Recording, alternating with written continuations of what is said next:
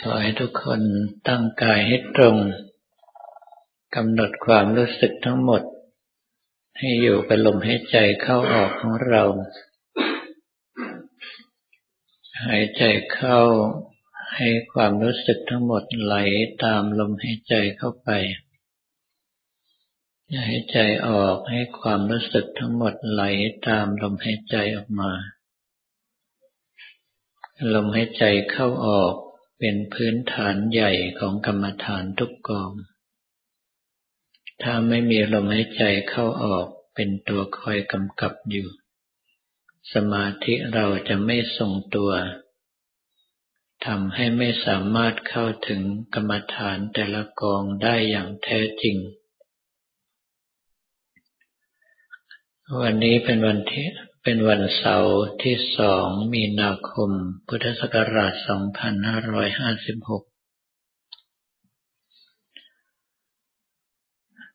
วันนี้อยากจะบอกกับท่านทั้งหลายว่าการปฏิบัติธรรมของเรานั้น บุคคลจำนวนมาก ยิ่งปฏิบัติ ก็ยิ่งเกิดความรู้สึกว่ากิเลสมากขึ้นเรื่อยๆโดยเพราะชาวต่างชาติ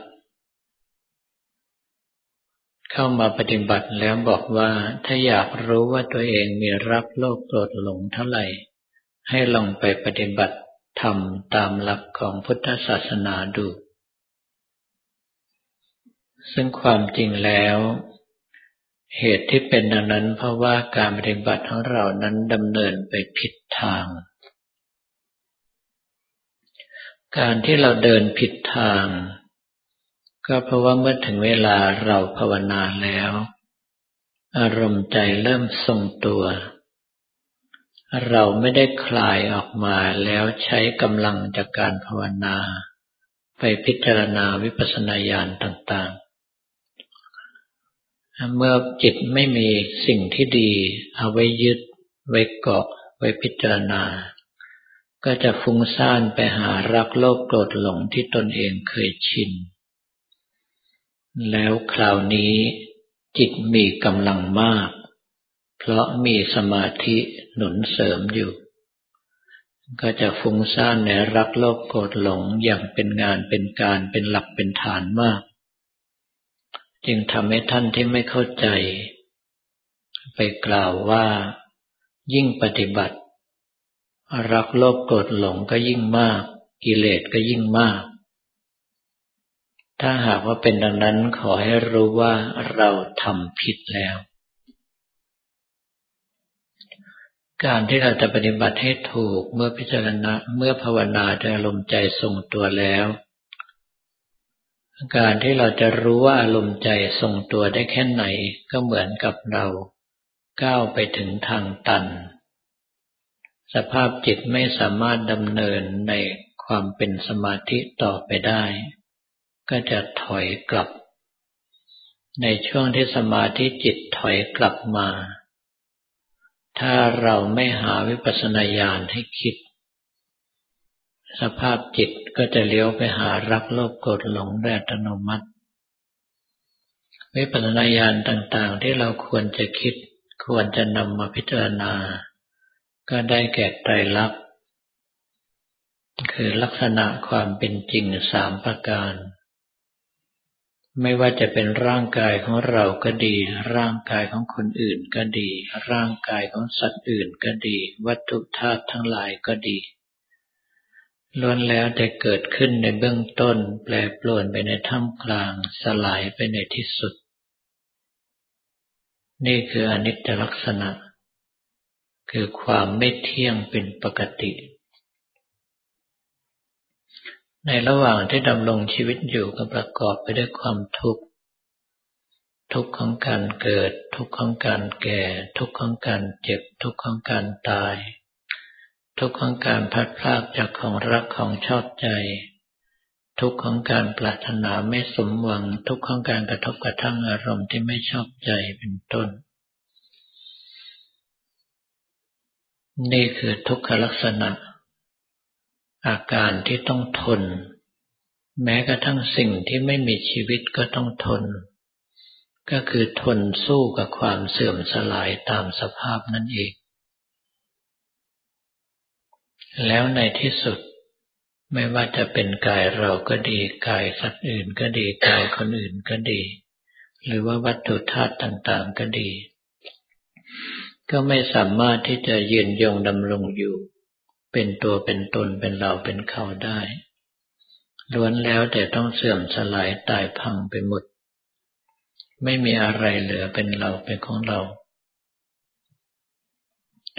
ถ้าหากว่าพิจารณาอย่างนี้แล้วไม่ชัดเจน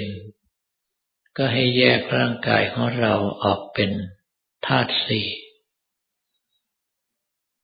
ก็คือธาตุดินธาตุน้ำธาตุลมธาตุไฟ ส่วนที่แข็งเป็นแท่งเป็นก้อนเป็นชิ้นเป็นอันจับได้ต้องได้ เป็นส่วนของธาตุดิน ได้แก่ผม ขน เล็บ ฟัน หนัง เนื้อ กระดูก เยื่อในกระดูก เส้นเอ็น ตับไตไส้ปอดอวัยวะภายในภายนอกทั้งหลายทั้งปวง ที่แข็งแข็งสามารถจับต้องสัมผัสได้ เหล่านี้เป็นธาตุดิน เราลองแยกเอาไว้ส่วนหนึ่ง ว่ากองนี้คือดิน ส่วนที่มีความเหลวไหลไปมาในร่างกายเรามีความเอิบอาบชุ่มชื้นเคร่งตึง คือธาตุน้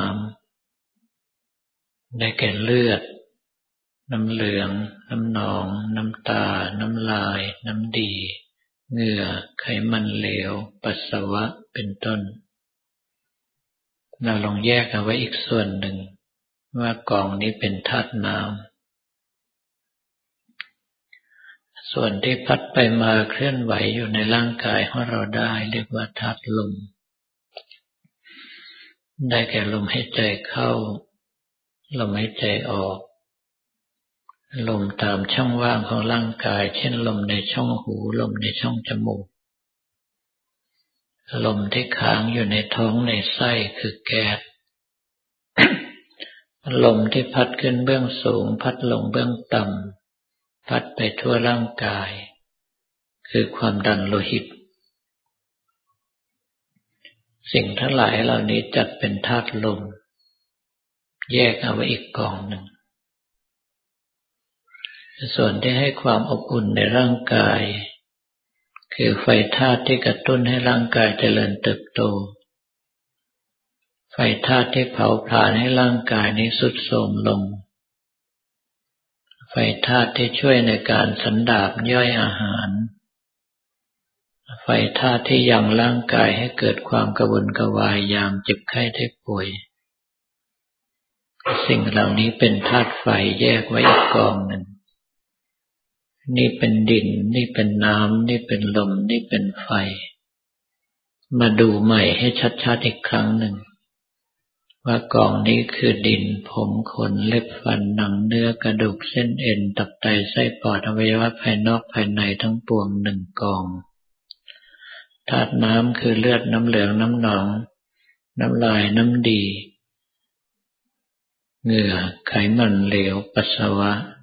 นี่เป็นน้ำอีกหนึ่งกองลมหายใจเข้าลมหายใจออก ลมตามช่องว่างของร่างกาย ลมที่ค้างในท้องในไส้ ลมที่พัดขึ้นเบื้องสูง พัดลงเบื้องต่ำพัดไปทั่วร่างกายนี่เป็นธาตุลม ส่วนที่ให้ความอบอุ่นกระตุ้นร่างกายให้เจริญเติบโตเผาผลาญร่างกายให้สุดโทมลง ช่วยสันดาบย่อยอาหาร กระตุ้นร่างกายให้เกิดความกระวนกระวายยามเจ็บไข้ได้ป่วยนี่เป็นธาตุไฟ ส่วนนี้เป็นดิน ส่วนนี้เป็นน้ำ ส่วนนี้เป็นลม ส่วนนี้เป็นไฟ เมื่อแยกออกมาแล้วตัวตนของเราอยู่ที่ไหน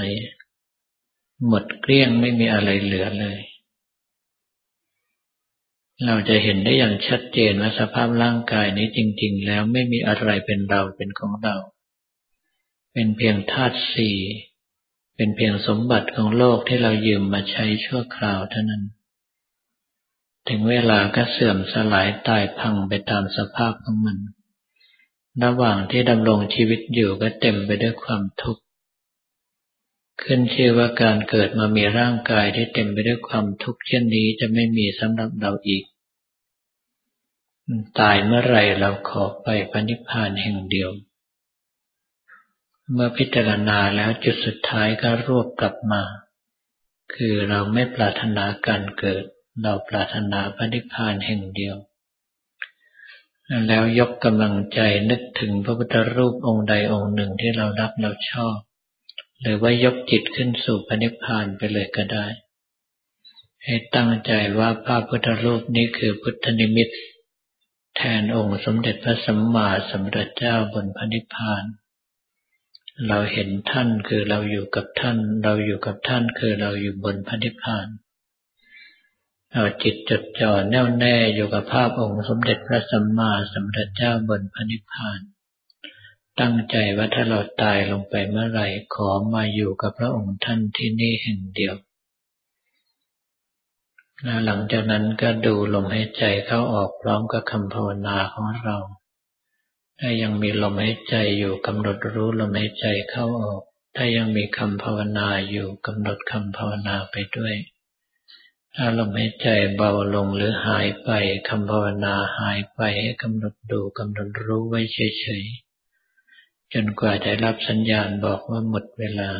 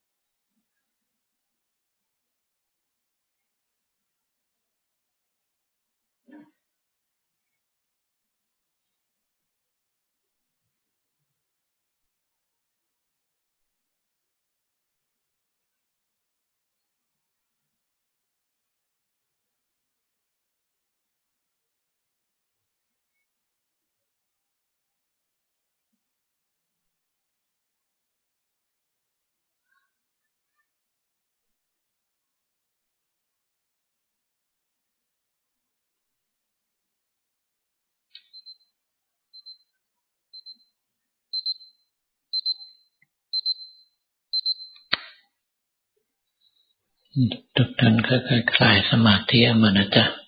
แบ่งความรู้สึกส่วนหนึ่งอยู่กับคำภาวนาและพิจารณาของเรา ความรู้สึกส่วนใหญ่ก็ได้ใช้ในการปฏิบัติหน้าที่ตลอดจนุที่สมกุศลนั้นต่อไป